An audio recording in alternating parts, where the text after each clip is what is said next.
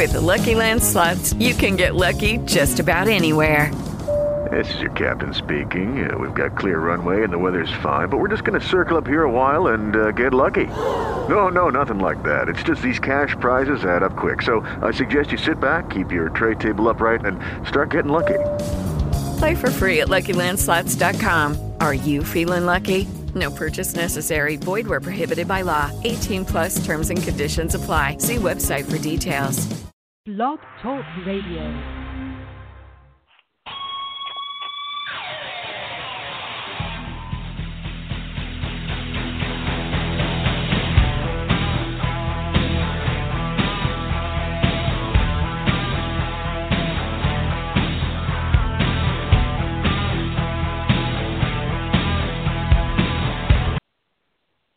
Welcome to Gridiron Blitz right here on Apple Podcasts and Blog Talk Radio. Oscar Lopez here, your host today. We're going to have an exciting show today.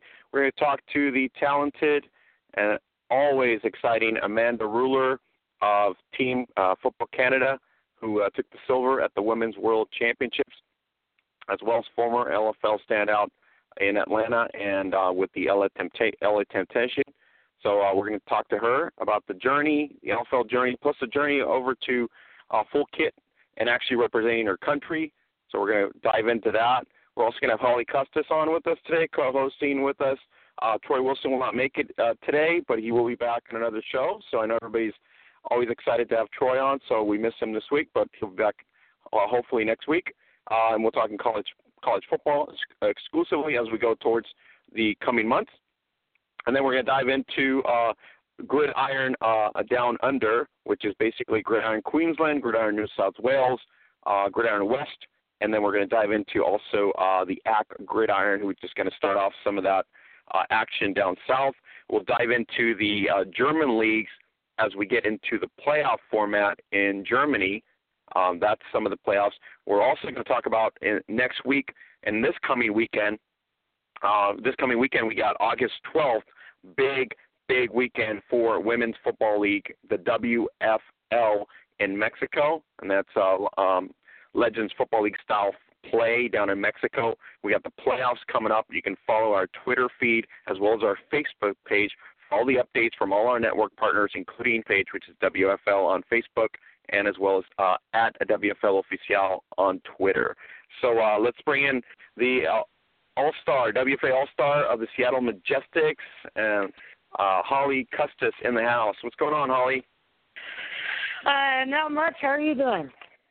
I'm doing fantastic. Um, just excited. We're gonna have Amanda Ruller on. She played for Team Canada. She's also played Legends Football League, both sides of the ball there.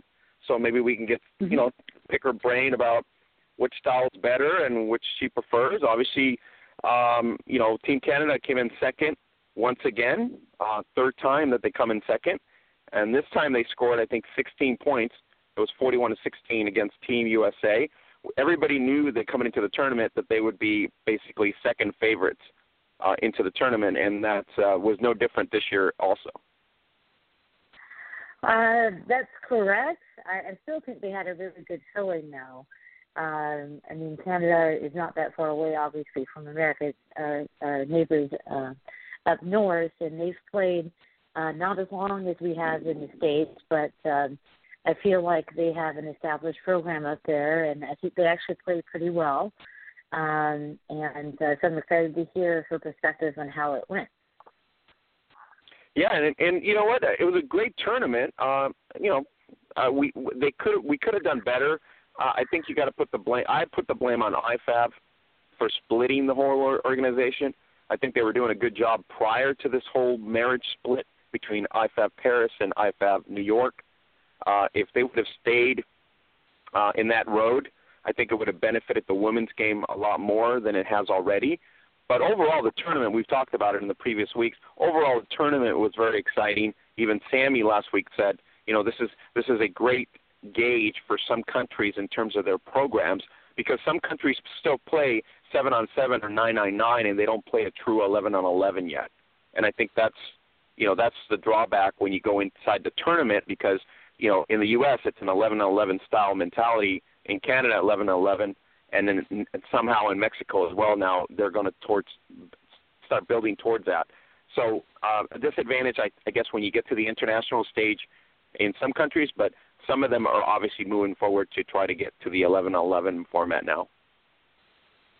Yes, uh, I think you know women's football is definitely uh, going along the same path that uh, men's basketball did with the Dream Team in '92, where uh, you know America in '92 pretty much destroyed everybody. But what happened because of that is that the international game, um, you know, gradually started to develop, and now it's a lot more competitive. And I think that's kind of what you're seeing with uh, with uh, 11 on 11 type of football is all the, a lot of these countries they're, they're in the infant stage of their programs to the point where there's just not enough interest yet to support the numbers needed to have 11 on 11 style football. So they started with what they had, which is you know smaller um, uh, type of football, and now that uh, they're having some success on this level, I think it's going to lend itself to uh, a lot more development in their 11-11 type style football. Um, but I think what you saw between this version of the games and the last one is that the bridging uh, and the gap between uh, America and the rest of the world is closing a little bit uh, because you know basically countries are having time to to develop, go to camps and learn, and so I'm really excited because it's a good thing for the sport. We we need that. We need other countries to be competitive because it will just make you know the entire sport a better product as a whole, and it'll push America to be better too. So it, it's iron sharpens iron. That's the way I like to put it. Yeah, you got to give credit. You know, uh, Team Spain, the previous tournament, uh, was in the tournament. Previous to that was Team uh, Austria, and then all of a sudden now we have Team Australia. So there is growth. Uh, Team Spain, from my sources, was not ready this year. The coaches in in Spain uh, felt that they could not field a competitive team, so they opted not to even uh, go the route, you know, to, to submit a team, which is a good thing because if they're, if you're not ready, like you said, with numbers, it's, you're just wasting a program's time and energy and disappointing the players when they're not going to compete at a real competitive level. Uh, I think uh, Gridiron Australia, we saw it here, as Sammy um, alluded to, that the coaching was there, but their level of play, based on the fact that they don't play 11 on 11, that could have been also a factor. Talented players, but obviously the format's different, and that also, you know, hinders you from competing on equal level with, you know, the teams that do play 11 on 11. It it definitely does because it's a different style, and then on top of that, like Sammy was saying, they had uh, a bunch of uh, American coaches go go down there, and they were really good coaches. But like um, Luis Bean was saying last week, difference between being a phenomenal athlete and coming onto the football field and having a great coach tell you what to do and having the experience of having played before and knowing what to look for. That's a huge difference and and you see it I see it week in and week out when I play. Like being said, you can tell who's experienced and who's not. And Australia is just not quite there with the experience level. They, they're getting the, the correct coaching, but it's just going to it's the seeds um, that are being planted. And once they get more experience in playing that way, it'll pay off. It's just a little too early. Yeah, and overall the tournament was a good tournament because you gauged. Uh, I, I know the Great Britain uh, program gauged their potential. You know what I mean? Finishing uh, very second in obviously in the European Championships, then finishing here almost you know fourth or so.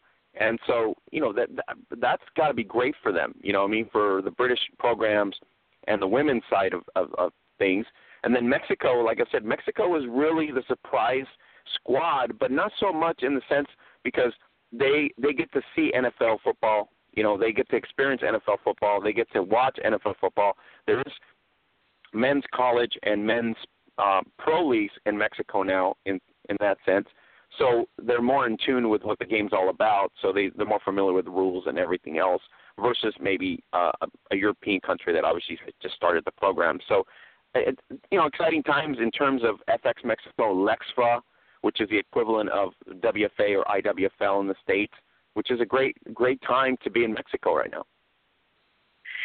Definitely. Uh, when I was watching the games, I was, like we stated before, I was not really that surprised about Mexico doing well because I had the opportunity to play them, or, or a lot of them, in an exhibition game when they had an All Star team come up to play my team in Seattle a couple of years ago, and um, I was not that surprised that they did well. I think they were just kind of under the radar, um, but I think their play at the tournament is kind of their coming out party as hey, we can play here in Mexico as well and you give them additional time like any other country, and they're they're they're just going to get better too. And uh, so it was a great tournament, and I know that um, you know we're used to uh, Team USA blowing everybody out by a lot of points, but I honestly don't think that's a good thing. We we need we need the competition. If you look at women's softball, for example, uh, I don't know, maybe one or two Olympics, maybe two Olympics ago, uh, yeah. American softball was was killing everybody. Like nobody could even score a run on them to the point where basically they cut softball out of Olympics because it was just not competitive. And we don't want that. We want competition because it's just going to make the product better overall. So I, I I'm really excited about how it turned out actually.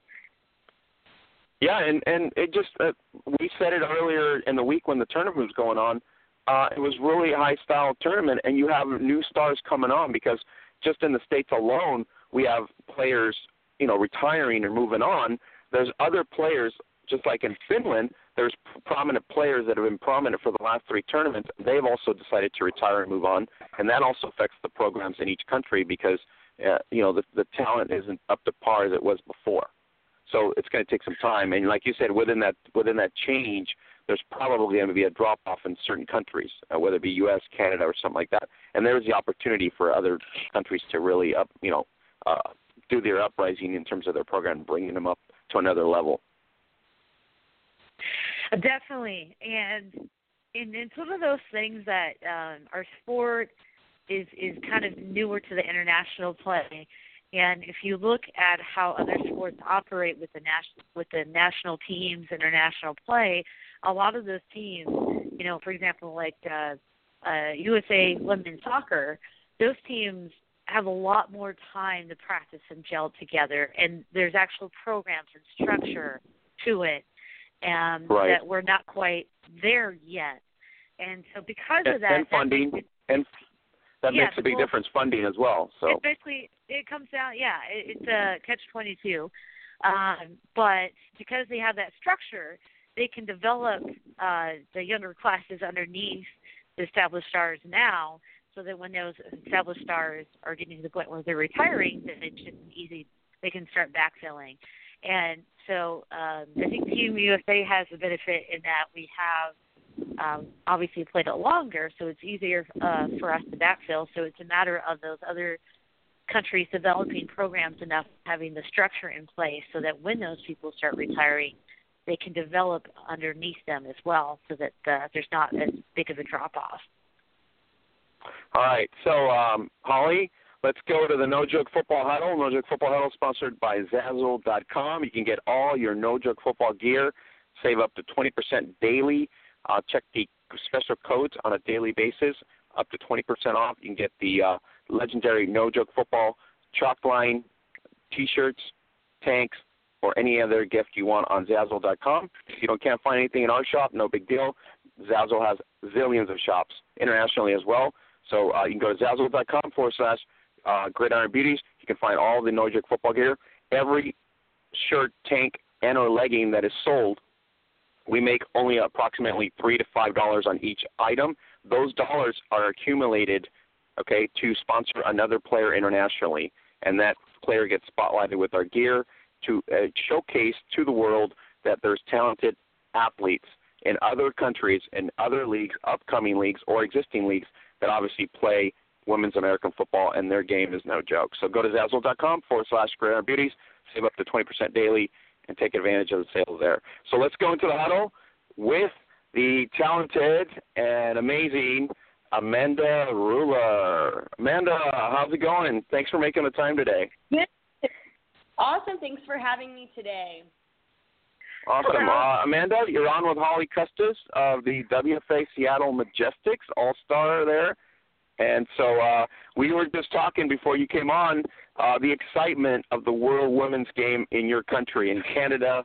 Uh, the fin- the second place finish once again, a standard barrier for you know a high level of football, right behind USA. And so um, you know when when I heard you were on the roster, Amanda, it was not shocking, but then it was shocking. You know what I mean? Because you would never think that a uh, Legends Football League, former Legends Football League player, you know, would be on a full kit, you know, team, especially in an international level. So um, that was very impressive news to come out and go, oh, she's on the actual Team Canada. So congratulations to you and your efforts to to get on the roster. Thank you. Uh, why did that surprise you? I don't know because you know you have the the differences where people go an LFL player cannot play on a full kit league because they they're just not meant for that. You know what I mean? We always have that debate, mm-hmm. and all of a sudden here you are, full kit league playing for the national team. You know what I mean? So it's kind of like uh not I it was shocking in a way, but then and then you're like, okay, well, it's Amanda, and she goes full blown everything. So it did not surprise in that end. You know, what I mean? on that side. Exactly. You have to attack every opportunity as they come at you, and especially I was put in a position I've never even played before, and I held my own. Like I've never played DB before at all, and um, I was able to hold my own against all those girls in that the world competition, and you know to be you know ranked as one of the top Canadian women that are able to do that and be put on that team is amazing. Now, Amanda, uh, you know we know your background, phys- uh, physical physical fitness. You know, um, you strive for that. We catch your videos on Instagram and uh, on Facebook and the social media. Um, you guys, if you guys need to book um, Amanda, she's always available. Amanda uh, Ruller at gmail.com. You can follow her at Amanda uh, Bolick on Twitter as well. So um, Amanda, it's just it's it was just kind of like for me, it was refreshing to see uh, the fact that you just dived in, took the roster in, and then all of a sudden you put in your time and effort, and that's that, that's like awesome to to see. Not just from just a you know player from one league or another, but just overall an individual that just said, "I'm trying out for the team and I want to make this." And and you guys finishing second this year was very impressive. You guys had you know Amy Kowalski, you got some weapons on there, Laura Petro Petro uh, on receiving. So there were some highlights of the uh, the Canada team that were really impressive and on top of that, you guys finished once again silver medal, which is impressive in itself. Three years in a row. I mean, it's just it's just and, and the program has grown. It would have been nice to win it on homeland, but overall, it was a great tournament. Uh, yeah, I definitely would have to agree with you there. There was amazing girls, and they had the skill level was there, and I'm just surprised that they came out here and gave it all they got, and I saw so much dedication that was put towards football. You know, something, you know, girls aren't supposed to be playing or whatever people want to say in the background. But here we are. We're doing what we do best, and they're executing plays. They're making making shit happen, and I'm so proud of the Canada team. And I I'm so excited to be having to be part of that in general. I mean, I never would have thought in a lifetime I'd be putting on that uh, red and white for Team Canada for football. Now, Amanda, a great tournament. A lot of a lot of spirit on the Canadian team because a lot of players came from the Maritime, which is one side of the country, and other players came, came from the uh, Western Women Canadians Football League. The the w, the WWCFL in Saskatchewan has become a premier high level league with the rivalry of you know the Valkyries and the Riot really puts it right there. And you know, given the CFL rivalries that are happening with the Canadian Football League, this now in, in Saskatchewan has become a real rivalry. In other words, an annual event.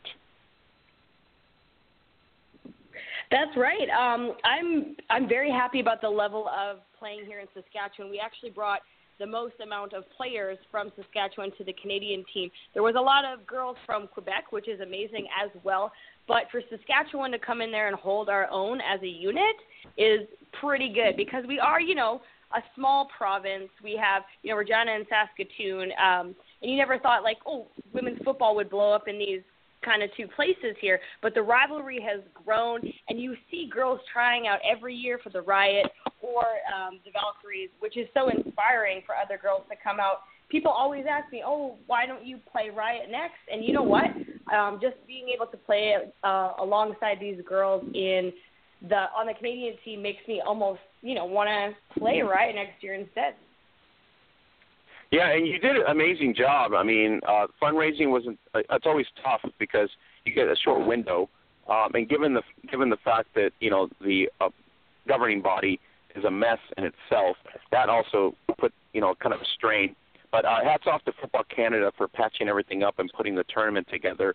Um, you know, at IFAF New York. So that was an exciting uh, thing for them, and then you know the, the whole community there uh, in Langley obviously put out a great, uh, great event we had streaming live for all of us, you know, that follow the sport. It was a, just an awesome tournament. Yeah, I'm I'm so excited about everyone that could tune in and watch us do what we do best because a lot of people said, "What channel can I catch these games on?" And I said, "Unfortunately, we can just have live streaming, but still, that's amazing." Um, until women's sport gets, you know, the recognition that it needs, and we get our own football channel, hopefully. one day. That would be great. Um, I think that would be. I feel like that's gonna come soon. Um, we just got to keep pushing. I feel like it's in the horizon. We just got to keep making football on the tip of everyone's tongue, being like, you know what, I want to watch these women kick ass today. So that would be the best. But I'm like happy to um, everyone that tuned in and like people took pictures and snapshots and screenshots of it and sent them to me. Yeah, and it was a, it's just a fun event, and um, we got to thank all the photographers that were there, everybody that participated to to get the the shots, as well as those that obviously had some live video and you know Periscope, and everybody was using different formats of social media to capture the moments. Um, so Amanda, the the game change was that a factor for you initially? You know, because you go from uh, legend style, which is basically eight on eight, or you know eight on eight or seven on seven, and all of a sudden now you got to play eleven on eleven. So how was that transition for you? Honestly, I'm gonna I'm gonna be honest. It was easy just because it was American rules football for the World Tournament, so I was used to that type of situation. Um, adding more players, like I grew up watching, you know, CFL, so I kind of knew the scheme. I knew what was going on. It wasn't a huge transition for me at all. So um, we just got in there, we went over plays, we went over everything, you know, and it was easy. So. All right, so I'm gonna have Holly here uh, pick your brain on here. Um, Holly, obviously, uh, WFA All Star. You're probably familiar with her name, and so um, Holly, go ahead. Amanda, how's it going? Really good. I'm glad I could talk with you today. Awesome. Um, so I'll just start uh, start off easy here. What was your favorite memory of your trip to Vancouver or Langley? My favorite memory. Oh, definitely. It's gonna sound like really cheesy, but the final game when we were facing USA, we were just standing out there before the game even begun, and they were playing the Canadian national anthem, and I looked up and I saw my family in the stands because um, they traveled down from Regina to come see me play. That was my favorite moment because you know, sometimes they don't get to see me play LFL, but they were there for that moment, and I was glad they were. So that's awesome. Um, and then during the tournament, who was the hardest receiver for you to cover? Oh, uh, I don't know. Some some of the USA girls, I don't remember all of their names. I wish I caught them all because everyone's so tall, and their helmets they all kind of you know, it's all it's all a blur. you know, I just kind of I line up, I line up, and I'm literally so tiny. I'm looking at their knees by then. everyone kind of looks the same. I got I got to know a lot of the players like after um, the tournament, kind of um, just walking around speaking to everybody. But on the field, everyone was tough in their own way, especially the USA girls because they were strong and fast. But uh, held my own against them. That's awesome. Um, and then I did some research on you. It looks like you have some history in track. Is that correct? Yeah, I went to the University of Regina. Um, I was on the sprint team, so I did like 60, 100 meter, 200 meter uh, relays type of situation. So um, I'm a fast sprinter, and I had that kind of forward burst of speed. So I thought, you know what, I could probably use this and play some football. Awesome. Um, so obviously you did a lot of training for track. Do you feel like there's a difference in how you prepare for track and and how you prepare for football, or is it pretty much the same for you? Yeah, I would say there are similar aspects. Like you would be doing sprints for football to help with, you know, explosiveness or bursts of speed. But with football, you are you kind of um, backpedaling as well, or you're laterally moving at the same time, or you're switching your hips. I think that's where that that comes in the difference. So mm-hmm. I use my sprinting background to help train for football, but there is right. slight differences added in plyometrics to help supplement my football training. That's awesome. Um, what got you into playing football? Um, when I was younger, I always uh, went to the CFL games with my family, and you know, my dad said, "Oh, like." You, uh, watch these players, watch them explode out, like watch them receive the ball, and I was just so inspired by them. I said, Dad, like one day I want to play football. So I was in track and field, and when I had the opportunity, I was like, I'm gonna go drive all the way from Canada to Los Angeles and try out for the LFL. And ever since then, when I tried out, I fell in love with football. That's that's awesome. Um, do you have any pre-game rituals? Because I'm pretty sure everybody has ever played with or against that. Um, my pregame rituals is I just put on Daft Punk because it's got a great beat. It kind of gets me going. Um, I put my headphones on. I kind of focus and like recharge myself. And I always write on my arm my dad's initials because that is who I am playing for every single game. Wow, that's that's cute. I um actually have a thing with my arm too. I write relentless on my arm every game because it's kind of my saying. And then if I have anybody that I'm playing for too, I write their initials or their number or whatever. So that's pretty cool. Um, so and then it looks like you have also played a lot of running back. Is that correct? Yeah, um, I played uh, running back for the Atlanta team, which is always you know fun because when you're fast and you're tiny, people kind of count you out. They're all she might she might not uh, get through, but I I love exploding through those holes and um, scoring touchdowns. Sweet. Which uh, NFL running back do you feel like you most resemble?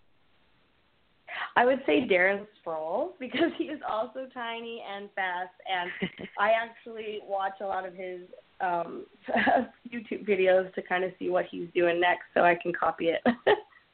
That's awesome. He's a he's a great player. Um, yeah. What else did I have? Um, who's your favorite NFL team? Uh, Chicago Bears. Oh, that's okay. I, I'm a Niners fan. I, oh, I, I know. You know, I'm I'm thankful to your team for giving us all the draft picks. uh, can we still be friends? Can we still be friends? Yeah, yeah, we can still be. Hey, hey, you're you're totally fine. You're totally okay. nah, I I don't mind the Bears. I I just uh, I just like to give people a hard time. Uh, but no, like uh, I watch you guys play uh, in the tournaments, and I was impressed by Canada, and and I think uh, that it's really exciting to see the other countries develop and close the gap a bit because it's good for the mm-hmm. entire sport to have it be competitive because you know basically iron sharpens iron. The better everybody else gets, it's just going to make Team USA better. It's going to make the entire sport better. And to get where we want to go with the sport, we need the product to develop. So I'm really excited, and I I thought you guys played really well. Awesome, and yeah, I kudos to like all the girls that were in that tournament. Um, especially some people, you know, came up and surprised me. Like Mexico did such a good job um, executing some of their plays, and we were watching um, a lot of it and I, I was just like, man, like these girls can play, and everyone's kind of bridging the gap to get better and better, and I really support that. That's awesome.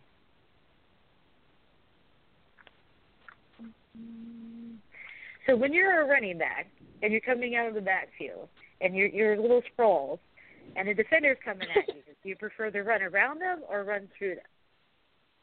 Um, I'm the type of person that will run, try to run around them, just because I'm so tiny and small. I mean, if they get a hand on me, um, they're gonna try to bring me down. I rather just try to run around you. I practice right. um, speed ladders and everything like that, so I try to, you know, laterally step and run around them. That's awesome. And when you were running the ball in the LFL, do you feel like the spacing is a bit different because there's less people on the field, or have you, when you were playing for Canada, did you run the ball at all as well? I saw you at defensive back, but I wasn't sure if I saw you play running back too. Uh, I wasn't able to play. I, I stuck to deep. Okay. However, do you feel um, like there's more space? Yes, yes, I absolutely do. Because the when we play LFL, it's more arena size, so it's a lot smaller. Um, so it's you know it's kind of hard to get those few yards because it's very bunched together. Um, there's a lot right. more open space when you're playing uh, with Team Canada. Okay, cool. Well, uh, congratulations on your tournament, and um, I, I definitely think that you're a solid player, and I look forward to see what you can do the rest of your career. Awesome. Yes, exactly. And I hope to um, talk more and meet you guys. For Amanda, sure. um, you you had a great time in uh, in the LFL, and then you decided to pursue uh, your your passion, which is fitness.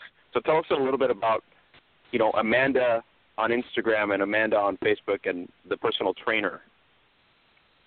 Yeah, definitely. So I kind of took my passion, which is sports and speed training, into real life. Um, I do athletic training online, or I do um, like I do a lot of Olympic lifting. So I help people with training and conditioning um, for track and field, or for football, lifting, anything athletic based, as well as if you guys need meal plans, uh, meal preparations, got to find your macros.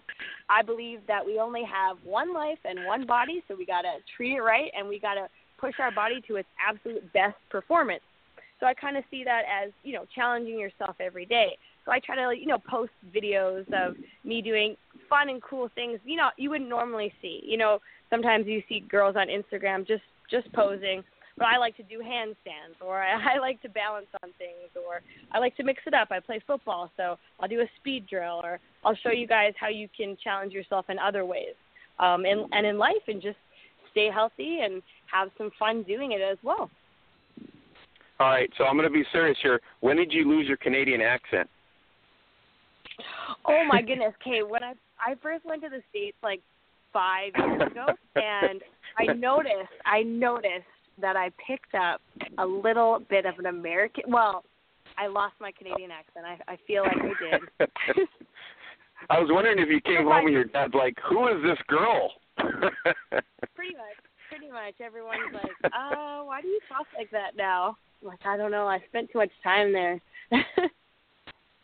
yeah, I, I I just poke at that because um a lot of times, you know, I try to speak Spanish on my side with my with my parents, and they I, I totally botch everything. You know what I mean? Because it's kind of like yeah. not the not the correct way.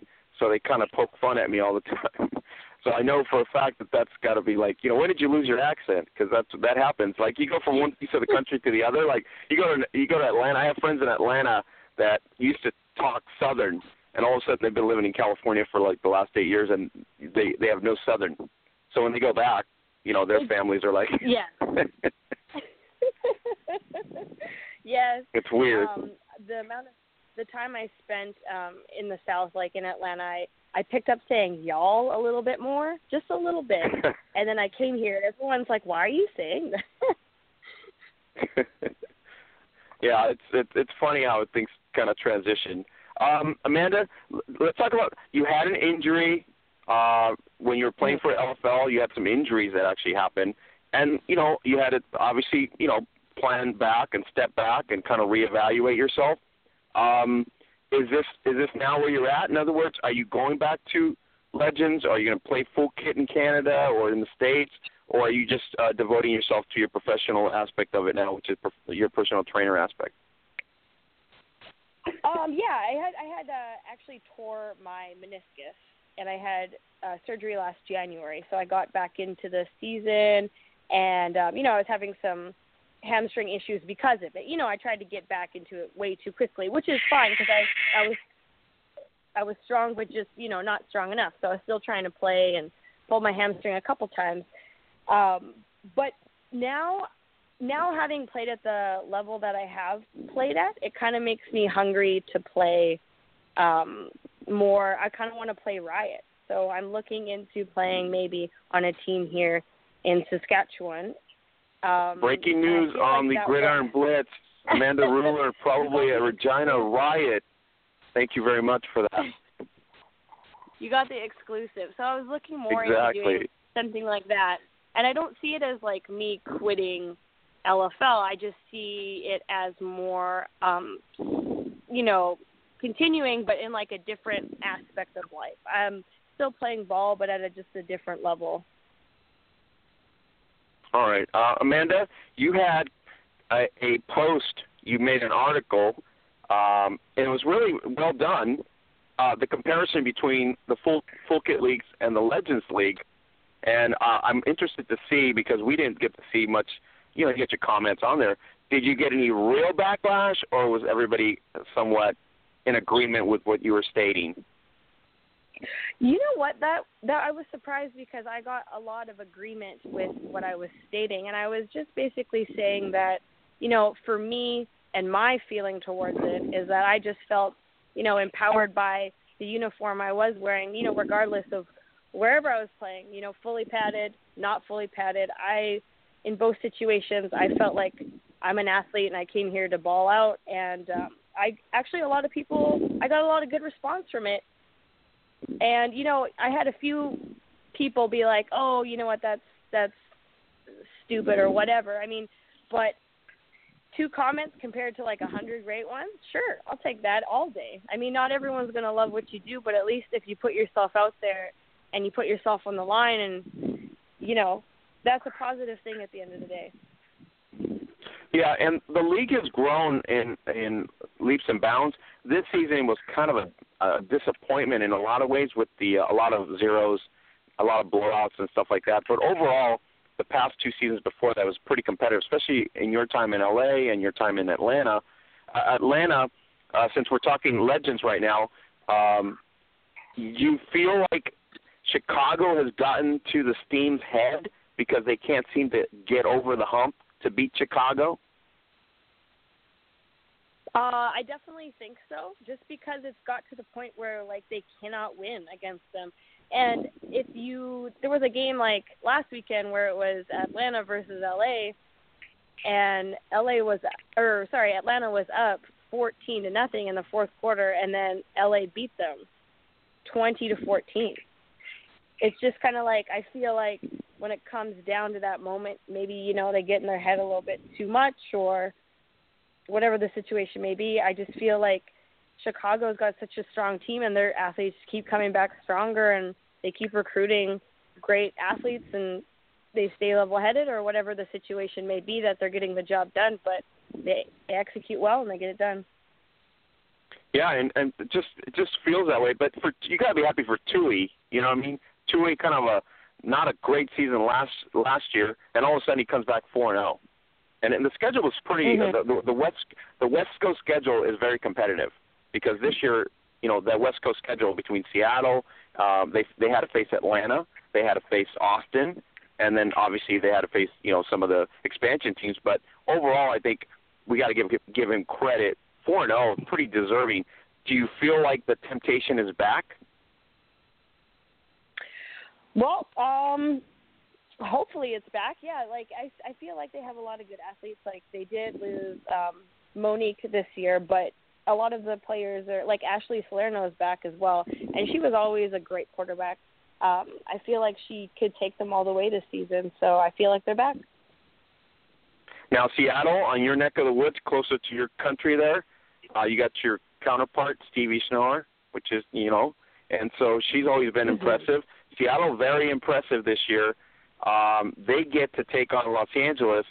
Um, I think it's more of it's their game to lose versus uh, LA's uprising to get to the next level and get back to glory. So, are you picking like if you had to pick a game? Are you taking Seattle or LA, or are you taking your uh, your counterpart over there in uh, oh. in Seattle? Oh, I would say I would say LA. Say LA. Temptation Nation just loves you right there. You're not gonna you're gonna go silver and black. That's how did I know that? Let's put a bet down. Let's put a bet down. Yeah. and you you're obviously in the neck of the woods, so you don't want to get any anybody on yeah. your bad side over there, right? You're probably in Cali right now. Are you? In, I think you're in Cali right now, right? Yeah. Yeah, exactly. So I gotta gotta gotta uh, root for the Temptation Nation. All right. So it's going to be a fun playoffs. Um, it's going to be Seattle versus LA, and then it's going to take uh, obviously Chicago versus Atlanta. So we'll see how that turns out. Um, Amanda, uh, always nice to chat with you. Always inspiring. I get a lot of people on our uh, Twitter feed when we post stuff from you, you know, with your videos or any type of inspirational uh, things that you post on, especially on Instagram. Uh, so we follow you on there. So um, there's no way I can do the handstands. Just not happening. I'd have to practice oh, a lot. But you make it look so easy and so effortless, and then you make it seem so exciting. Like, just get up here and do your do your handstand. And I'm like, uh, no, girl, not gonna happen. not gonna happen. Uh, that's okay. Next time, um, I'll I'll start making easier moves that you can do. yeah. But uh, where can the uh, where can the fans dive in with you? Um, I know I gave you the Twitter feed, um, and so just let everybody know where they can find you and kind of you know like you said, start a journey or improve your health. And you obviously you're like you said you you create meal plan uh, meal plans and everything else. So uh, let's uh, have the fans uh, show the fans where they can dive in with you. Yeah, um, you guys can find me on my website, amandabollock.com. You guys can hit me up on Instagram at Amanda Ruller. Find me on Twitter at Amanda Bollock. And you guys can even Snapchat me, Ruller, number two, the letter A. Let me know what you guys need, and, you know, I'll figure out a way to make it happen.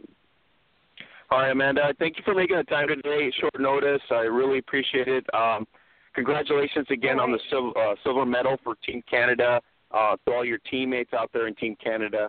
And uh, what an amazing tournament! And then also your team just you know balled out, silver medalist, three times silver medalist at that.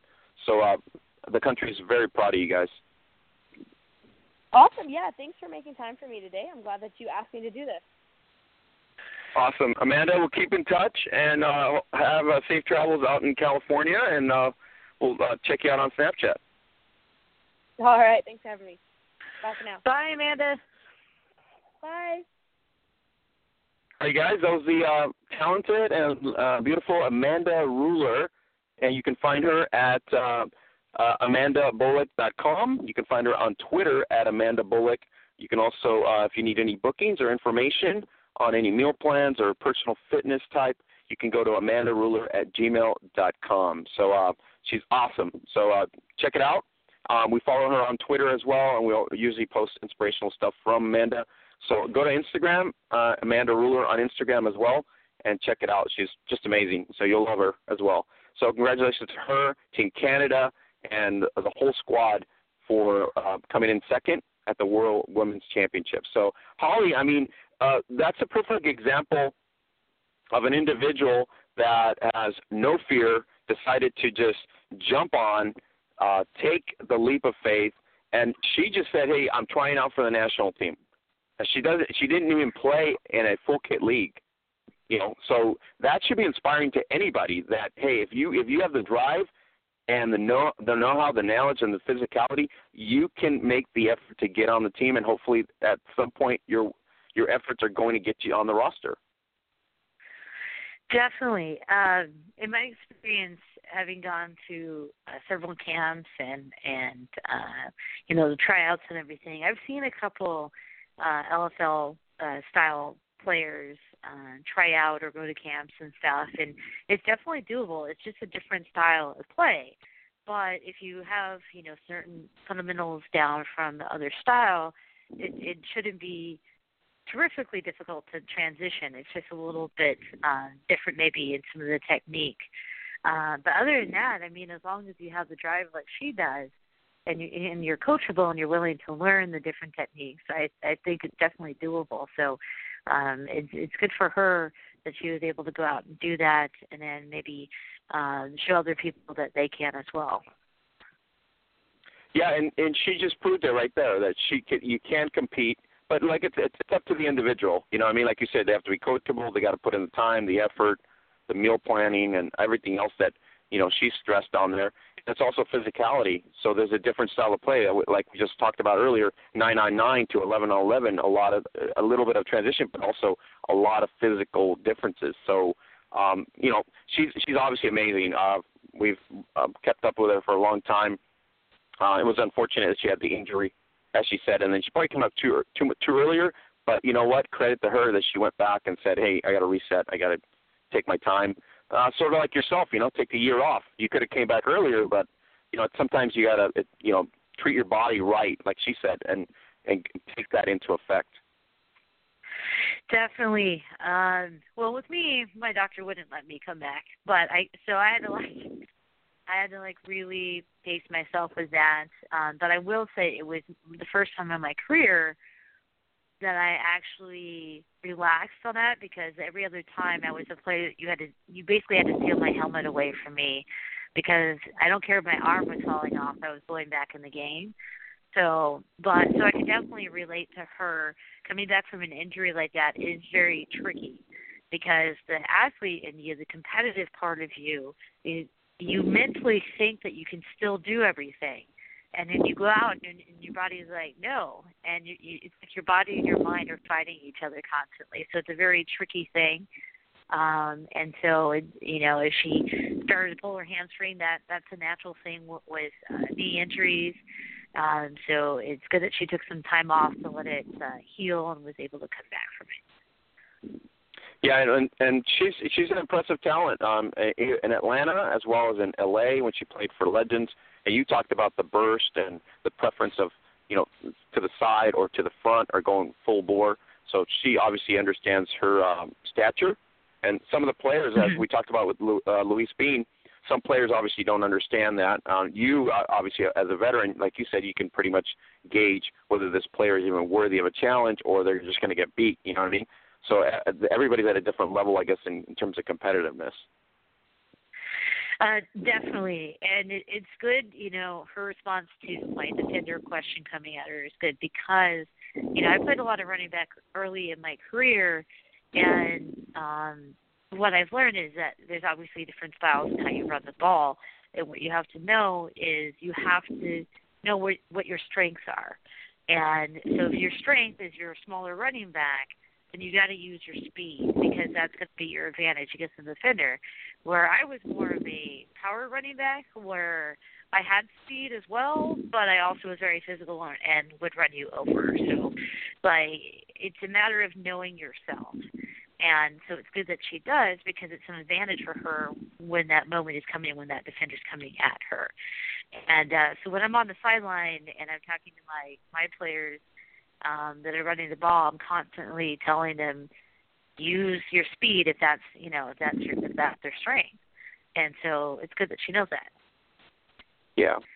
Um, guys, I was trying to get the scoop on who's going to be on Commissioner's Corner tomorrow with the special edition with Mitchell Mortaza, um, you know, sending messages to a lot of people, and nobody's, you know, giving me anything. So I guess it's gonna be a surprise tomorrow if it if it happens or not happens because it's done. It, it's happened before we announce something that it's gonna be on, and all of a sudden it doesn't happen. So at this point, uh, we're waiting for tomorrow as to who will be the women's tackle football player representing the the women's tackle football community uh, versus the uh, Legends Football League commissioner on his special edition of Commissioner's Corner. So we'll see how that. Uh, it isn't going to be you, Holly. That's what you told me last week. So yeah, it's, it's definitely not going to be me because I got I got blocked. But that that's okay.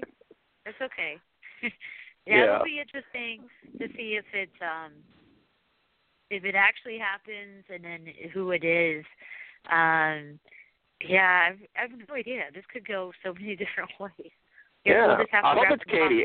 I really hope it's Katie. Um, you know, maybe Jen or uh, I mean, at this point, maybe another player from you know that we are not aware of that's high profiled or something. But hopefully, it's you know it's somebody that uh, is a long tenured veteran, like you said, somebody that represents uh, the community in a in a high profile state to go up against you know a high profile CEO of a major brand. So uh, we'll see how it turns out. I was trying to get all my sources involved, but nobody's come in. Um, and short of maybe offering a fifty dollar gift card or something, uh, didn't happen. so, you know, I was gonna go for donuts, but I don't think anybody really, you know, you're everybody's in physical fitness, but they all cheat. I know everybody cheats on donuts. It's just the way it is. Oh man, I love donuts, but it has been a minute. Basically, what I do is I just don't go where there's donuts.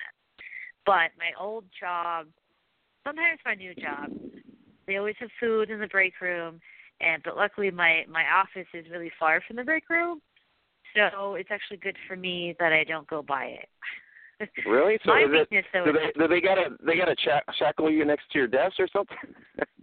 No, no, I just work at a, a very large facility, and my office is part of the warehouse. no. I know. I'm, So, I'm, but I, I thought say I thought maybe they were locking you up on the other side of the building and Oh no, no, no, no. you. Um, my weakness though is uh, bagels, bagels and cream cheese. That is my I, I opt weakness. I opt for bagels too. I opt for bagels too. I'll If I could eat bagels and cream cheese every day and not weigh uh, and 400 pounds, I I would do it, but I, I can't. I know. I, I feel you. I feel you. Uh, I go for the donut if I had to. I mean, if I had to cheat, I'd cheat. I mean, I'll, I'll admit right now. If, there, if there's a glazed donut or, you know, a co- coconut smeared donut on there, I'll, I'll go for it. I mean, it's just the way it is. I'm not. I'm not going to be one of those people that goes, oh, I don't know. I'm just going to leave it. No, I'll snatch it. I have to do it. Coconut's like my favorite thing. So it's like if it's if it's drizzle on top of coconut and stuff, I'm in it.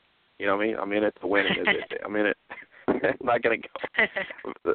It's not going to be left on there very much. Um, sorry, I, Amanda's probably listening to me, and that just threw away all the fitness thing, right? Just kind of like What'd you say? not. I said Amanda's probably listening to to me right now, saying that I'm going for the donut. That's probably not a cool thing for with the fitness. Team that we had before. Oh, yeah. Probably not the best move, but it's okay.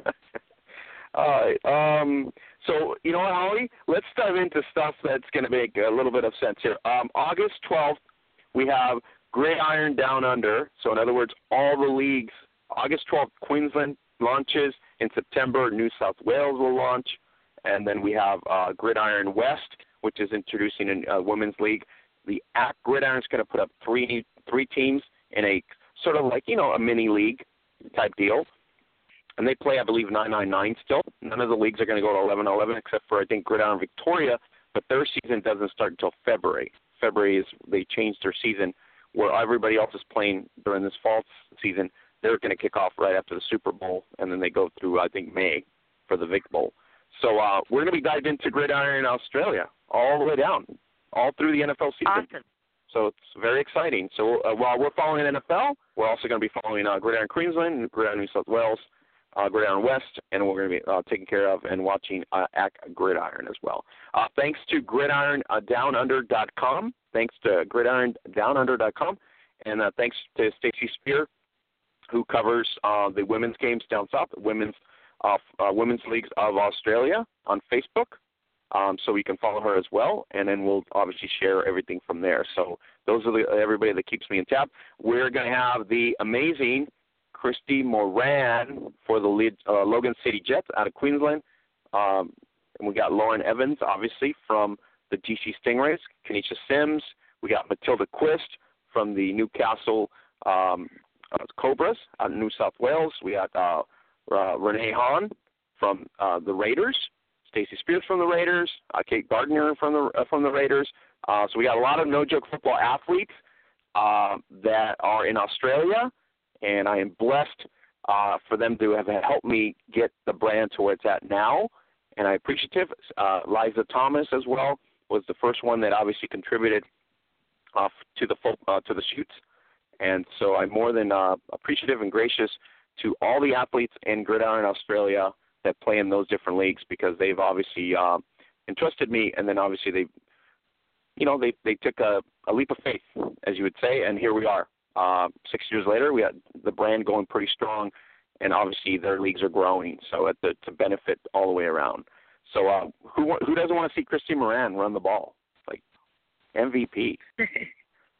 you know what I mean? I mean, she's and, and did you see her post? Did you see her post? She's actually an All American from Aussie.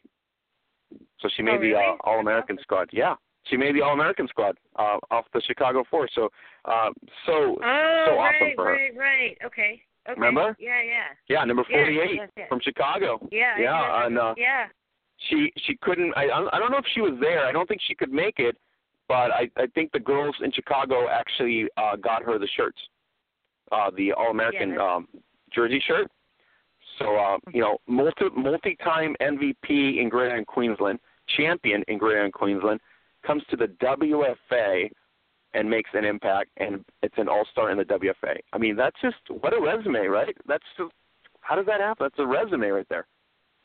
Yeah, well, definitely, definitely. I definitely remember her name, and I've I've heard of her, and I, I've seen her around a little bit. But I think, I mean, anytime you can go to a different country and get to the point where you're an all-American um, in that country, I think that says a lot about, you know, how how talented you are and how quickly you can learn um, in a new environment, which is which is it's awesome. So congratulations to her for sure. Yeah, and I I can't forget Tracy Day. Tracy Day, uh, awesome also as well, and I think she's in Chicago now with Ca- with Cassie Brick. I'm trying to get Cassie Brick on, but uh, I could not get her. She's a busy lady, but we're going to try to get her on. Uh, Cassie Brick is very Well, impactful in the in the women's world championships. Can you get her on for me? Um, I uh, maybe, but the other thing Okay. I was going to say is my uh my uh teammate Danny uh DeGroat had a uh, phenomenal year for us as a basketball quarterback in Seattle, and she's And we and we can't forget as well. Aussie. Yeah, the Danny- Aussie Aussie Cubic. Danny is hilarious. It I can't tell you how excited she was when she first got here and my other teammate Julia said that when she first had Taco Bell, it was like the light bulb went off and all she wanted was Taco Bell. So she she is she's hilarious. I, I I missed her already. She left uh, a couple weeks ago, I think. Can you, can you tell that uh, if you would have introduced her to an In and Out burger, what what her head would have felt like? In and Out burger. I don't know, but we we don't have those up here. no, I know. Yeah, I'm just saying you've you've seen it In Out in California, right? I mean, so it's yeah. like oh yeah. yeah, uh, just the milkshakes alone would kill your diet. Just the way it is. Oh, A real milkshake. definitely.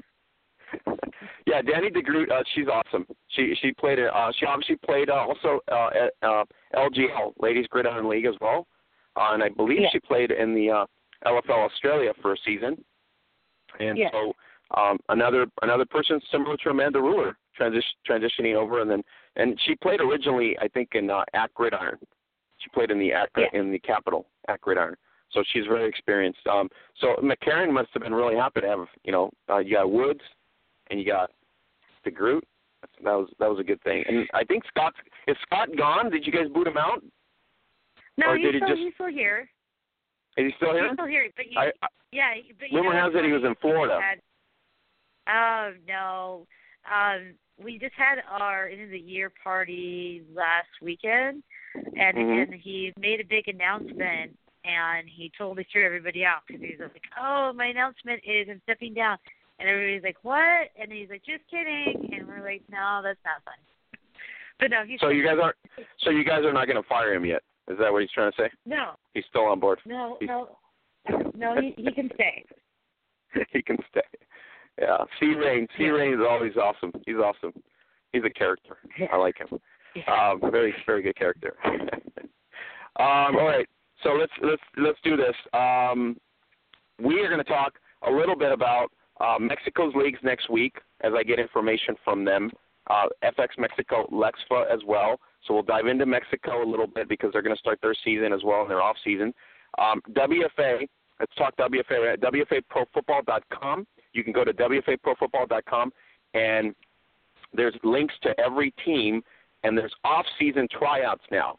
Okay, so there's off-season tryouts. Uh, if you follow any of your favorite teams in your area, Google the team, Google women's football, and then Google the zip code, and then you will find local teams in your area, and you can either be a loyal fan, start following them, or if you know anybody that wants to try out for any of the teams, obviously give them their information. So, uh, Holly, let's go with your team since you're on co-host today. So, uh, anybody want to try out for Seattle Majestics? Where do they go, and where do they get the info? Um, they would go to theseattlemajestics.com. Uh, we actually have a tryout this Saturday, um, and I think it's from 1 to 4 p.m., and all the information will be on the website. Um, and then I believe we'll have another one in September. We're doing them a little bit earlier this this year to try to um, establish uh, uh, some structure going into uh, the holiday break. Uh, but that's where you would go. And um, if you have any questions, you can always uh, hit me up on Facebook as well at um, Holly Custis, and I'd be happy to answer any questions too. All right, so WFAProFootball.com, go to the site. Uh, it's been updated, it's been modified, it's been uh, remodeled. Uh, congr- you know, great job on uh, Lisa King and the and the and the team at WFA for redoing the website. It's a lot more functional, a lot more informative, and so congratulations to them. It's got your Twitter feed there, it's got your Facebook uh, links there, uh, as well as all the other Instagrams as well. So uh, great job to them, uh, and I believe uh, you know going forward they should they or they'll do, they'll do a better job at this point. And then the links on the teams, um, there's you go under teams and you can find all the teams in different conferences. So um, if you are in a city near that one of those teams, obviously you can click the link on the team and then go to the teams and uh, get the information in terms of what their off-season tryout is going to be. Some of the teams obviously are starting earlier, like uh, Holly's stating right now. Some of the teams are going to be here, but most of the teams start their uh, off-season uh, off-season training probably what first week of January into February, right? Yes, um, I think a lot of teams do what we used to do, which is basically you have kind of the tryout season in the fall, where you might have, you know, depending on the team, one to three different tryouts. But teams usually don't start practice until basically January, and some of them start maybe even late January or February. Just depends on how they want to do it, but usually it's January. All right. The other website you can go to is iwflsports.com. iwflsports.com. And uh, those are the two major leagues in the in, in the actual states. Uh, we do cover other minor leagues, what we consider minor leagues, um, and, and everybody's considered major in some in some format. But the two, uh, you know, the two upper leagues, the uh, WFA and the IWFL, is what we focus on and try to cover as much as we can. Uh, there's other leagues out there. There's the USWSFL. There's the um, IWFA out in Texas, um, and then there's obviously other leagues in, in you know smaller leagues and stuff like that. So we try to cover those as well, um, just like we cover overseas leagues as well. So you can always uh, get updates on Twitter, our Twitter handle at Gridiron Beautie. You can always uh, follow us on Facebook for the breaking news, updates, and uh, inspiring stories from all the shares and all our network partners that we uh, work with. So at, at uh, facebook.com, uh, Gridiron Beauties. Uh, once, once again, I want to remind everybody, you can go to Zazzle.com, Zazzle.com, up to 20% off daily. Use the uh, daily codes. Save on tees, tanks, and, and hoodies, as well as leggings. Check it out. Order it. Every dollar that comes out of there, we uh, goes towards spotlighting another athlete in the women's uh, American football realm, whether it be globally or in the states. Um, so check it out. You can go to our Facebook page as well. It's Facebook uh, facebook.com forward slash no joke football. So check check it out and see uh, what you think. All right, so Holly, let's go into NFL. We got we got no Troy today, so it's kind of like uh, I wanted to get Troy's thought on it, but anyways, um, Troy's really you know try to get insightful and uh, these off-season stuff, you know, uh, the substance abuse stuff. Uh, now we got uh, Ezekiel Elliott, uh, Jarvis Landry. Uh, who else was it? Uh, that I was take my notes here. Yeah, so those are the two focus ones, right? With some sort of domestic issue right. or uh, off the field issue, um, we'll say, well, you know, just a, an incident or something, but I don't know, it just it just seems to be a pattern all the time with certain people, certain players, and I think in Dallas that hurts them even more than in than in Miami with Jarvis. Jarvis is still a good talent, but Ezekiel is kind of the focus point with Dak Prescott in that offense. So, uh, what are your what are your thoughts on that? Uh, definitely. I mean, I, I I do think that you're right in that it hurts Dallas more because the core of Dallas, you know, uh, starting to turn the corner last year, you know, was Ezekiel and uh, Prescott, and they're very young, and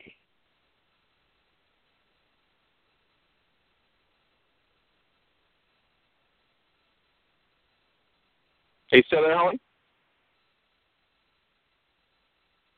I think maybe Holly dropped off. Um, let me see here. Yeah, Think she dropped off. She should be back in a second here.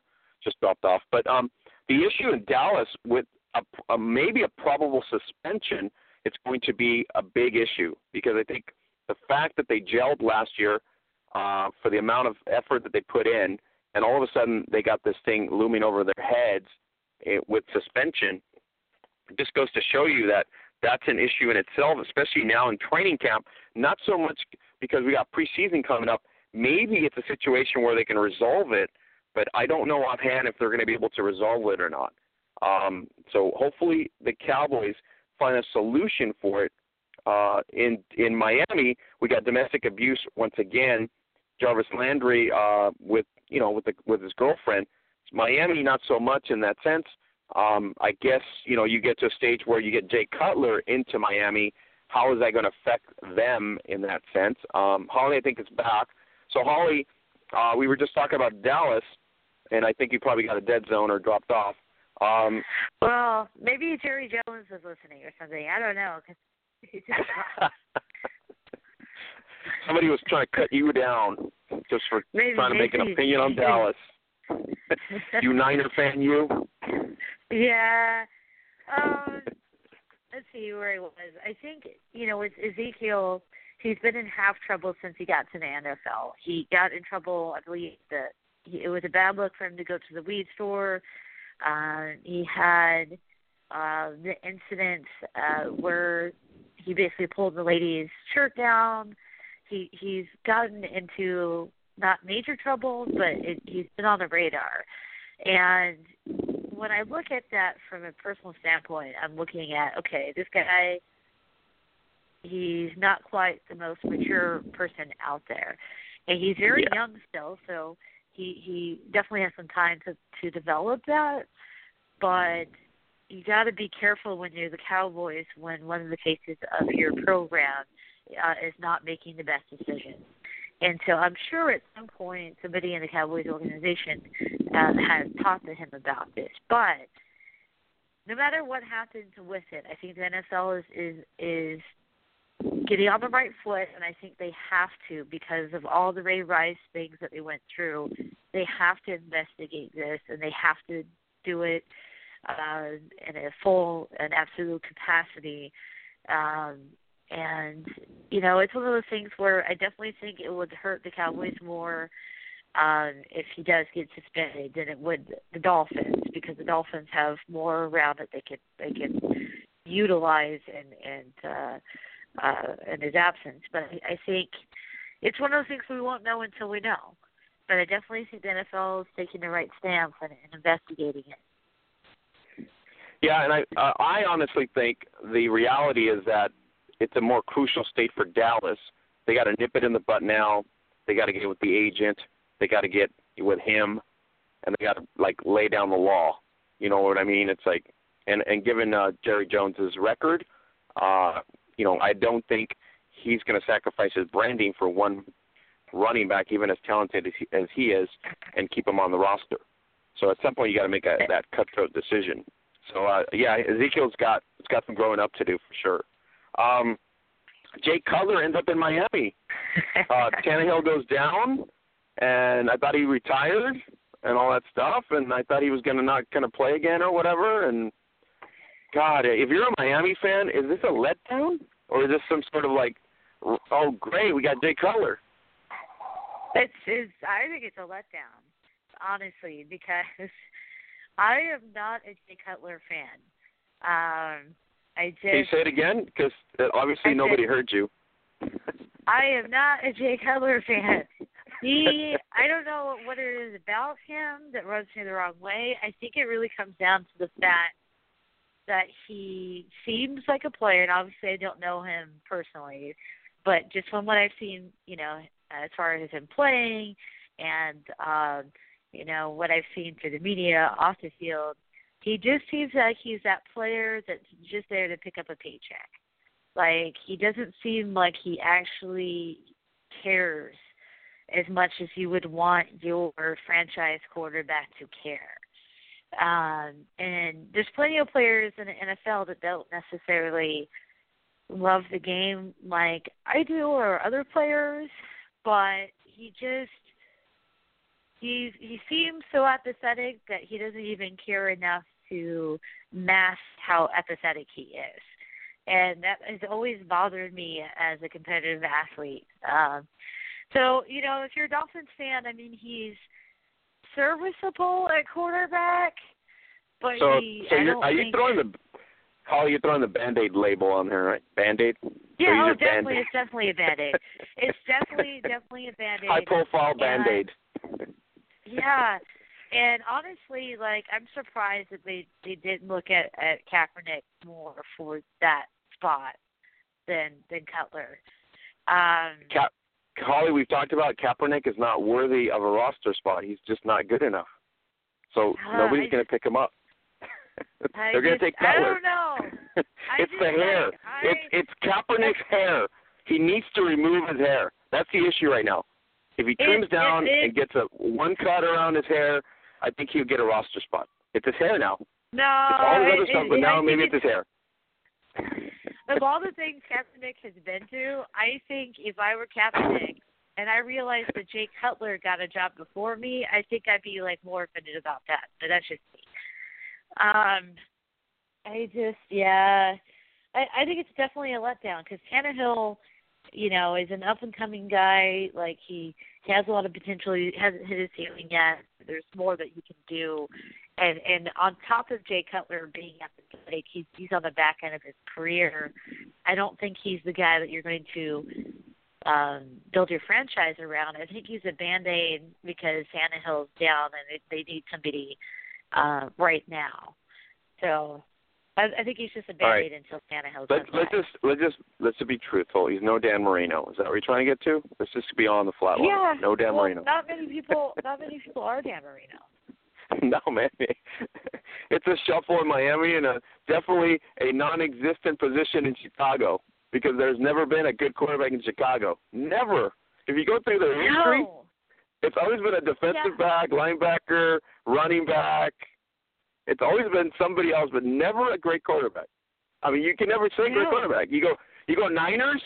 Uh, you could literally say great quarterbacks. Like you can line up the quarterback. You go Rams. You can you can put a, great quarterbacks. You go, uh, you know, you go every other team. There's some at some point down the line you get great quarterbacks in in Chicago, and um, it's just a band aid. I just I feel disappointed. Yes, uh, Kaepernick could have been an optional choice, and they could have done that, but uh, I really think it's the hair. If he removes his hair, shaves it down, cleans him up, cleans himself up, and everything, he gets a roster spot. No, it's not gonna happen. I, you know how it is with him. It's it's just what it is. Yeah. It's like uh, Troy's point is exactly. There's gonna be some severe damage to some team, and then they're gonna come begging. That's what's gonna happen. They're gonna come begging and go, oh, he's still available. I guess we have to give him the shot.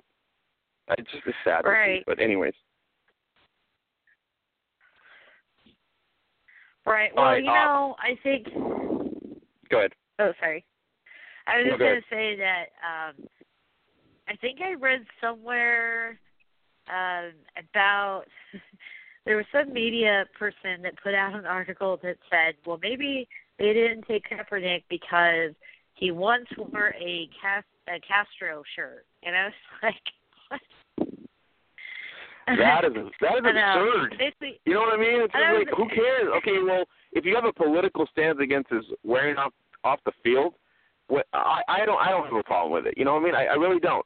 Uh, if he gets if he comes on the field and then he makes some sort of propaganda, you know, with the you know with the football u- uh, uniform or something like that, totally different attitude. You know what I mean? Then you go, okay, that just just leave it at home. You know, leave it outside the football field or something. But you know, for him to be outside the football field, that's an expression that he it's his right to express whatever he wants to express. If you don't like it, Right. then it's your deal. You know what I mean? So it, I, Right. I, I honestly think we've talked about it. You talked about it. Troy's talked about it. Okay, when you rank him with the amount of people on rosters right now, and you rank him on there, he is up there in like top ten as an option to, uh, to acquire. If if you Yeah. really boil down in terms of talent and in terms of capabilities, you know, if you break him down just as a football player and take away everything offside offside of football, he is a, still a valuable player. You know, anywhere from top ten to in that rank. I wouldn't I wouldn't go anything beyond, you know, or below uh, top ten. I think she's top ten quarterback in a, in a certain system. But you know, it's what it is. So uh, I'm with you. My wife, when she heard this news, was laughing when Miami takes Jay Cutler because she when they, when uh, Jay Cutler left Chicago, she literally almost uh, had a you know had us go celebrate. Look, Jay Cutler's out of Chicago. Fantastic. So she's got the same passion and, and love for Jay Cutler that you do. So it was one of those moments, you know what I mean? Yeah. And uh, and she's a lovable favorite. person too, like you are. So it's, it's not like nothing against Jay Cutler, you know what I mean? Yeah. It- he comes out so dry on the podium that you just it's like there's no uh what do you call it no no drive and passion it's like okay we lost the game and uh sort of like just the way it is and yeah uh we're gonna just move on next week just see what we can do next week. yeah, there's this week there's You no? I just like I don't under like I don't get it. Like I I I know that they they've discussed about how not everybody in NFL loves football, right? And I get that you're going to encounter those people. But they at least try to cover it up, you know, because they understand that their paychecks are on the line. So they might not love it as much as I do, but at least they're smart enough and savvy enough to be like, well, I have to play the game because my paychecks are on the line. He doesn't even care that much. Like it's like double activate. He It- doesn't. you think Ollie care. it's because because he's married to a model that it doesn't really matter Yeah, That and then I saw that he like he like said that he the only reason he considered Miami was because his, his his wife wanted to go to Miami.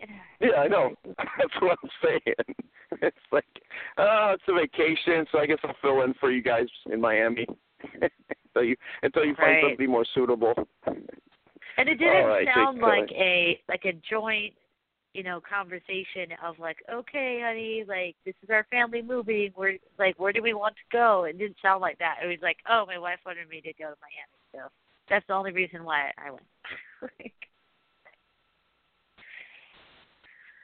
well, it's funny. Yeah, it turns out it turns out to be one of those things where um how do you go about that and change the culture in Miami at this point?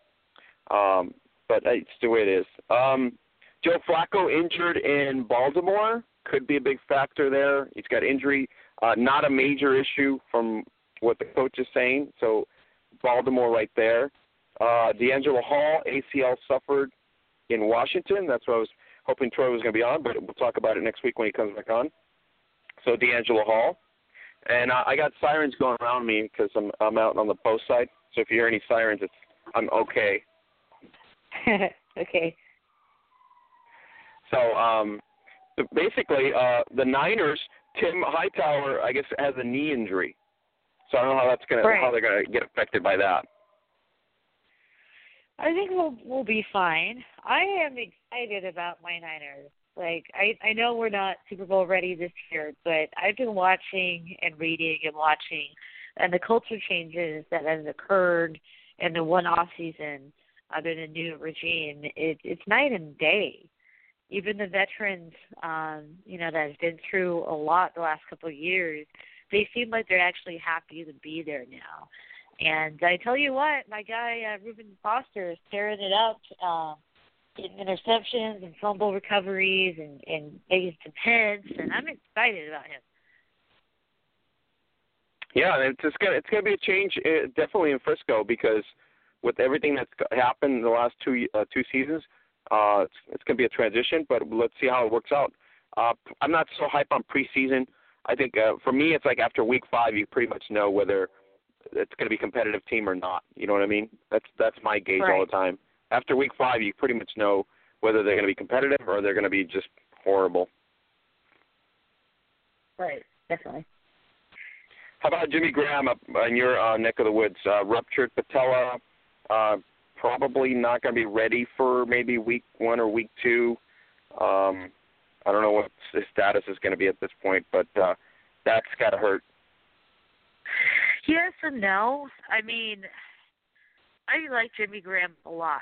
I think he's a he's a great tight end, but he he's a receiving tight end, and the Seahawks really struggled when he first got here to try to figure out how to use him. And I think he's really just not suited for this offense. And because the Seahawks struggled so much in the running game with their issues on the offensive line, they really used him as a blocking tight end more um, than he would like. Um, and it really took him away, you know, as a weapon. And so I think it hurts, but it doesn't hurt as much as you would think. Um, you know, considering the the name he has, you would think it would be a bigger loss. But honestly, I I don't. I think a lot of the time when they didn't have him in the lineup, it wasn't until the last part of last year that I think they finally started to to use him more. And which is beyond me, you know, even as a Niners fan, because I'm like, have you seen the size that that guy has? If you're on, you know, in the goal line area, just throw it up to him in the back corner all day. But that's just that's just me. But we'll see how that goes. All right, we got um in Tex uh, Texans are going to start Tom Savage. The Browns are going to go with Brock Osweiler. I'm sort of chuckling in that sense. Anyways, uh, Broncos Trevor Siemian. Um, so these are the future stars of the uh, the NFL in quarterback play. Do you agree? No. I don't agree that they're going to be stars, but they're they're. I mean, Brock Osweiler is is another guy that like he's just kind of that band the band aid quarterback. I mean, he he he got his payday, and he's one of those fortunate quarterbacks that he showed enough at the right time to get paid. But I honestly don't think he's that great of a quarterback. Um, and then who did you? Who else did you mention?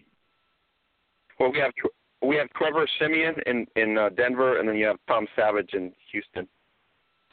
I think uh, Trevor is is actually of the of the bunch. I think the most the guy with the most potential.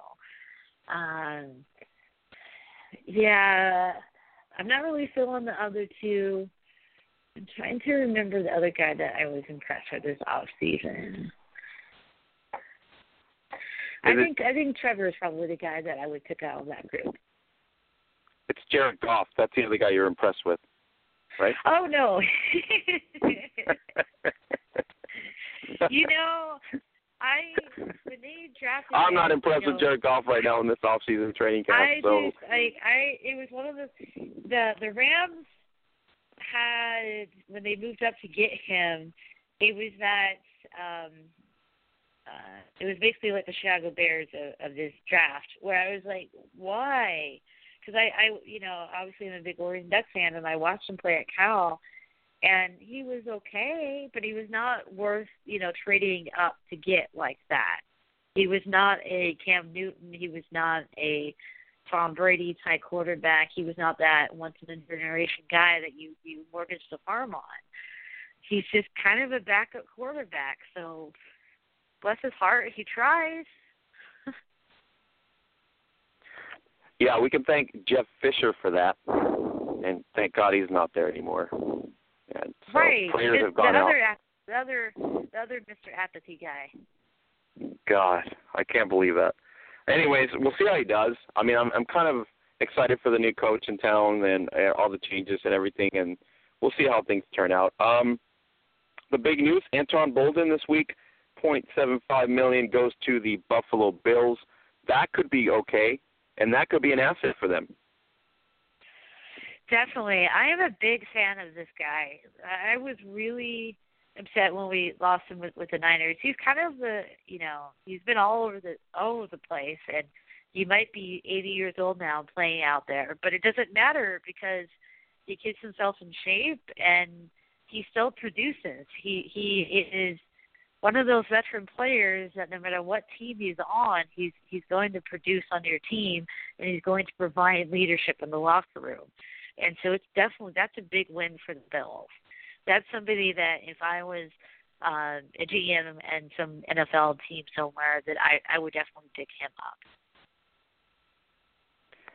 Now the big news is uh, Vince Wilfork retires in New England. Uh, obviously, a lot of Super Bowl wins, a lot of glory times, championships.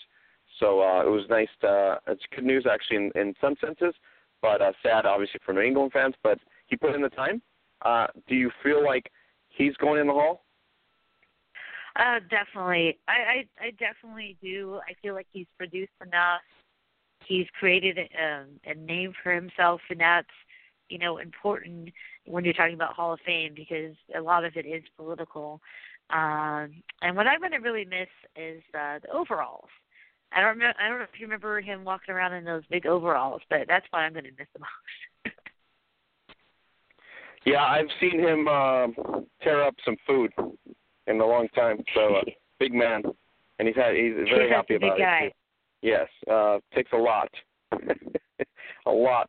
Um, pretty much all I had. I, mean, I kind of scoped everything out on on ESPN or Bleacher Report. Those are my two sources that I usually kind of follow and uh, subscribe to. So uh, thanks to ESPN and Bleacher Report for giving us some of that updates and stuff. Um, it, it's just week one uh, preseason. I don't know if you put a, any any real stock in it.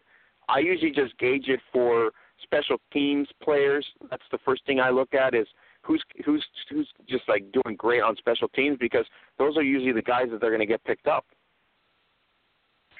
Uh, definitely. Uh, like you, I don't put a whole lot of stock in preseason, other really than to look at the new players that uh, teams have acquired and a lot of the younger guys. I, I think really that's what you're looking for. Um, if your team goes, you know, undefeated in the preseason, it doesn't mean you're going to go undefeated in the regular season. And if you lose every game, it doesn't mean anything really either because the coaches are really looking at it like a live scrimmage. Really, what they're looking for is how do these players that are kind of on the fence or on the bubble, how how do they produce in game situations? Do they understand our scheme? You know, do do they handle pressure well? Because it's a very pressure filled situation for a lot of these players because it's literally they're playing for their jobs and uh not everybody handles that well so the the guys that that do are the ones that are that are going to put themselves in a good position to make the team. Um, so that's kind of what I'm looking for as well. Uh, special teams, um, and then when the younger guys come in at the end of the game, I'm looking to see how they handle the pressure. Is really what I'm looking for. Awesome. Um, you guys can follow us on Twitter at Gridiron Beautie. You can follow us on Facebook at Gridiron Beauties, and we got a lot of people that we network with, and we want to thank all of the people that we network with from overseas to locally to the states. Um, we have been very, very blessed to get everybody to give us information from the various leagues internationally. Um, as BJ Coletta said before, I, it seems like I don't sleep, and reality is nine times out of ten I probably don't sleep. But you know, the reality is my phone blows up almost hourly, if not uh, every half hour, especially during the uh, summer season. And so now we're going into the fall, and we just talked about Gridiron uh, Down Under, which is everybody in Australia is going to be playing pretty much in the fall. We got the German leagues are going to finishing up their playoffs here coming, uh, I believe September, the middle of September. So we'll follow them based on our uh, contacts uh, on in Germany as well. And then we have certain teams in the off-season mode in Finland. There's still action happening in the, uh, I believe, the Finland League, and we'll cover that as well. And the Swedish League as well just finished up. Um, so we cover the, everything that you want to cover in women's football, including Legends Football League uh, during the season and off-season news as well. So uh, 24/7, seven days a week. And so uh, thanks to our staff, thanks to all the people that uh, provide us the information to showcase to you and to our loyal followers. Um, 17,000 strong now, so um, including our radio podcast as well. Um, so Holly being part of that now, and I really appreciate her making the time and and putting that time in, especially right here during the NFL season. And she's obviously going to keep track on her Niners and then give us insights on the NFL and then college football, Holly. In another couple weeks here between you and Troy, I'm I'm actually getting excited uh, based on you guys' you know knowledge of college football. College football is probably the conversation that we have in the fall season, besides the NFL point and maybe some news and notes from the women's game. But other than that, it's usually college football, so I'm getting excited for that. I love college football. Um, I actually love it maybe a half tick more than the NFL, just because when I was growing up in Oregon, we didn't have an NFL team. So uh, when I started going to games when I was a kid, like that was it. The Oregon Ducks was it, and so I, I fell in love with college early.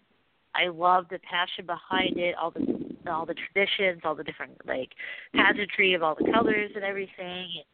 And um, I think it's great. Um, and I'm excited for my Oregon Ducks because we're kind of in a similar spot to my Niners, where it, it's not going to happen overnight.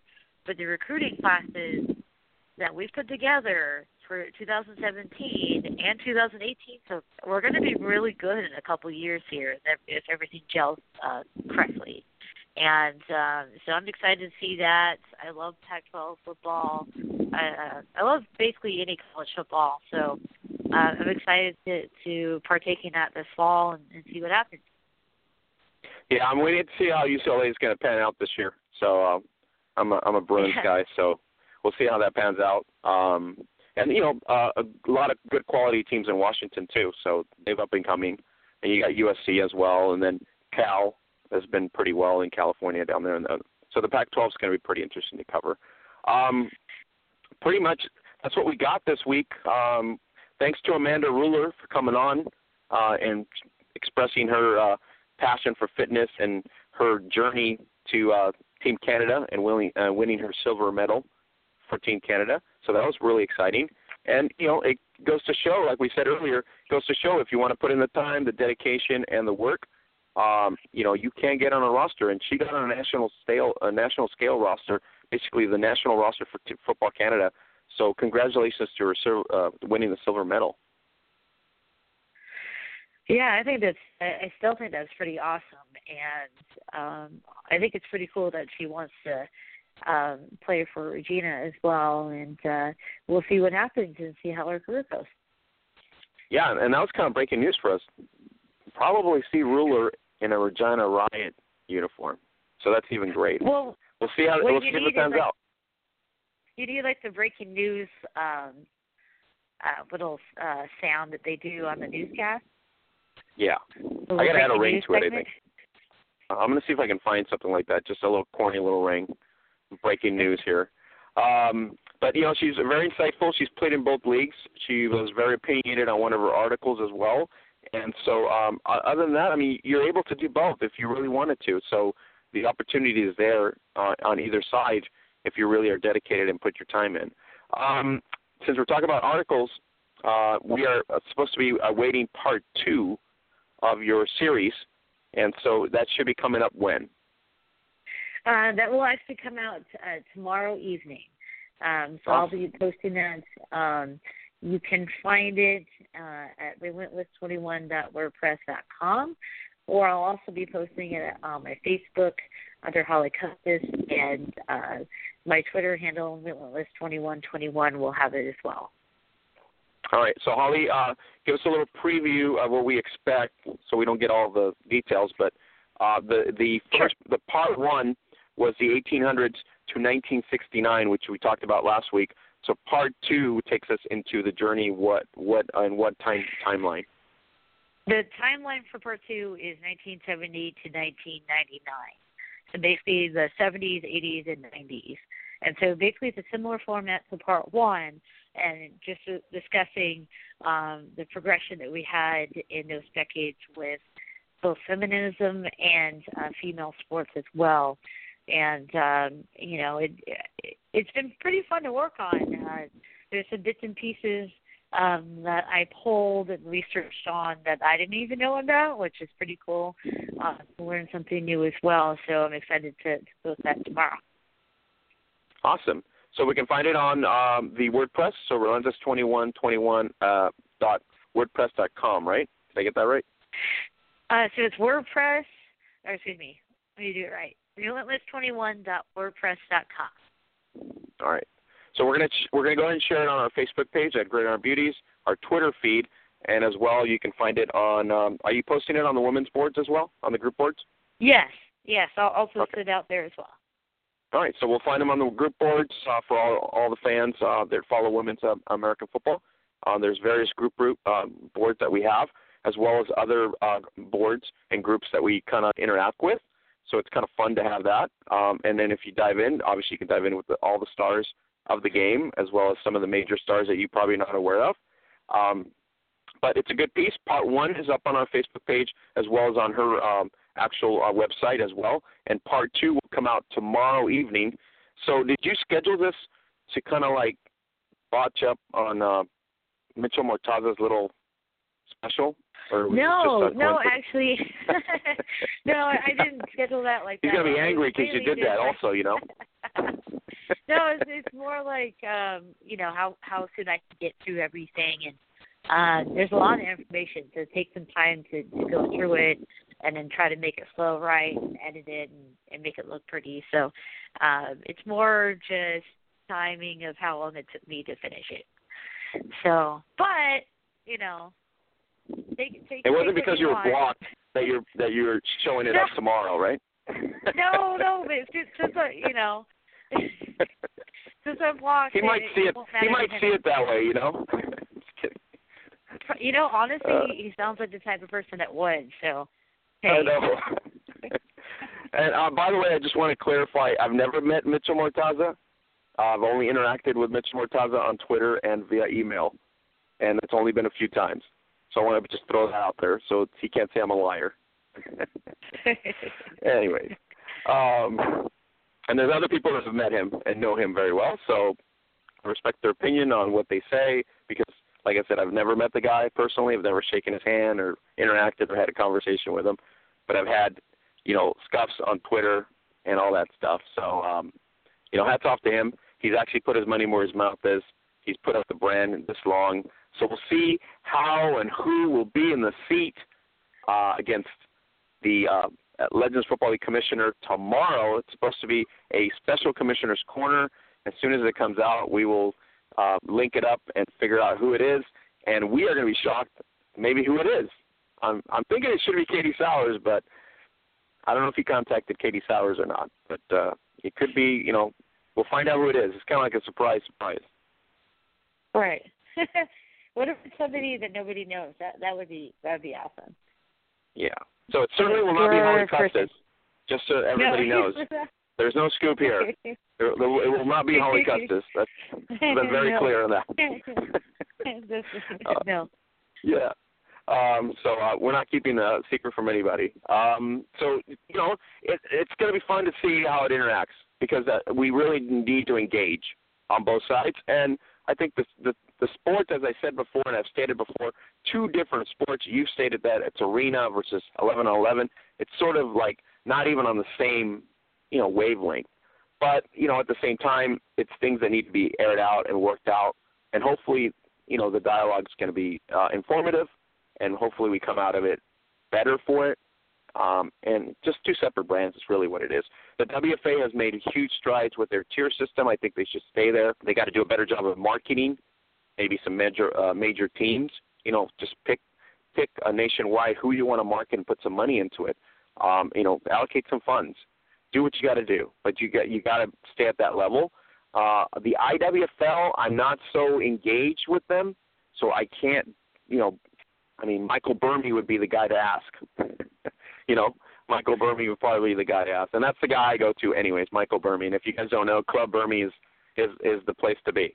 So um, I'm usually on Club Burmy. So uh, I know he's listening. So Club Club Burmy all the way. That's what I do, um, and that's that takes care of it.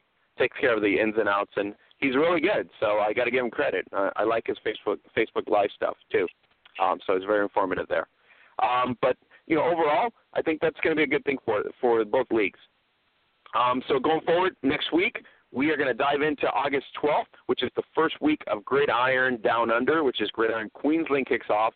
Then Gridiron New South Wales will kick off the week after in September, and then after that, Gridiron uh, Gridiron West will kick off, and then at Gridiron within that same month. So a lot of football in terms of women's American football we're going to dive into in Australia. That's where we're going to dive into Australia, and then we're going to finish up uh, some news and notes, like I said, with German uh, Germany, which is basically the AFVD. uh, and they have their their big. Uh, there are a lot of teams in Germany. I didn't I didn't realize it until I started following them. There's like over 30 teams in Germany. It's like half of the yeah. WFA in, in in the states, and they're uh, they've been there a long time. I mean, competitively long, long time. So uh, the uh, Berlin Cobras, to name a few, Berlin Cobras are the dynasty of AFVD. They they won seven championships in a row. This year they're going for back to back to back. They're going for three-peat once again. I think the only other uh, hiccup in the road for them was the Shamrock, um, the um, yeah the Shamrocks winning uh, two years ago. But other than that, the Berlin Cobras are basically the staples of uh, German women's American football. So congratulations to their organization, their coaching staff, and everybody else that takes care of that organization because they've done a wonderful job over the the timeline period that um, women's American football in Germany has been in place. So uh, we'll follow that as well. And then uh, news and notes around the league. Um, we got Phoebe, who's in Buffalo. Katie Sowers in with your Niners. Uh, I think Odessa is going to be in Falcon Land, if I'm still correct on that. Uh, so we got all these, you know, WFA stars plus BAFA stars in the NFL realms as well. So it's, to, you know, updates. Oh, and uh, we have um, Colette Smith, obviously with the Jets. Uh, we had Callie Brownson uh, with the Jets, uh, Rachel Hahn with the Jets, and Mary, Mary Rose Roach with the Jets. So we're going to kind of kick tabs on them and see what kind of news comes out of the Week One preseason going into Week Four preseason, and see what kind of impact and, and they're doing and benefiting those teams. Sounds good to me. It's exciting to see uh, um, a lot of women on the sidelines and and see how the experience um, goes, and hopefully we can get even more. Yeah, and it, it's it's it's kind of fun times. Like I said, it's a really exciting time for uh, women's American football in the states because uh, you have a lot of things going in with the relationship with the NFL. You got Sam in the NFL. You got Jen doing uh, you know uh, functions out there, speaker functions and stuff. So you get that option as well. So um, it's gonna be great. Um, for, before we leave you guys, check out our Zazzle site, zazzle.com forward slash Gridiron Beauties. Save up to 20% off daily. Use the daily codes. Take advantage of the savings as well, and they ship internationally, so we can ship it anywhere you want. Um, there's a small fee for certain, uh, obviously, uh, out, countries outside the United States, but overall you can get a great deal on that as well. And check out our Chuck line uh, T-shirts as well as our leggings, and T-shirts, and hoodies. You can create anything you want on there as well, uh, besides what's already there. Uh, over 200 apparel items on our shop at Gridiron Beauty, so take a look at it. Um, so for Oscar Lopez, uh, for the absent Troy Wilson, uh, and for Holly Custis, thank you to Amanda Ruller for coming on today and uh, spotlighting her talent and her information. And also, congratulations to her on her silver medal winning Team Canada as well as her medal winning team in uh, in the World Women's Championships. Uh, they lost, I think, 41-16 versus the U.S. But you know what? Third silver medal for Team Canada. So awesome job for them. So um, Holly, that's all I got. So we'll catch you here next week uh, on the Gridiron Blitz right here on I, Apple Podcast and Blog Talk Radio. Have a great night, everybody. Awesome. Good night.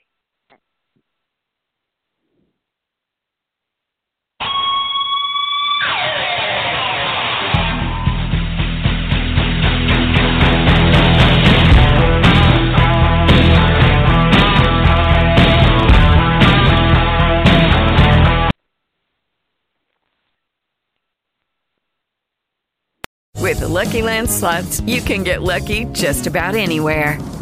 This is your captain speaking. Uh, we've got clear runway and the weather's fine, but we're just going to circle up here a while and uh, get lucky.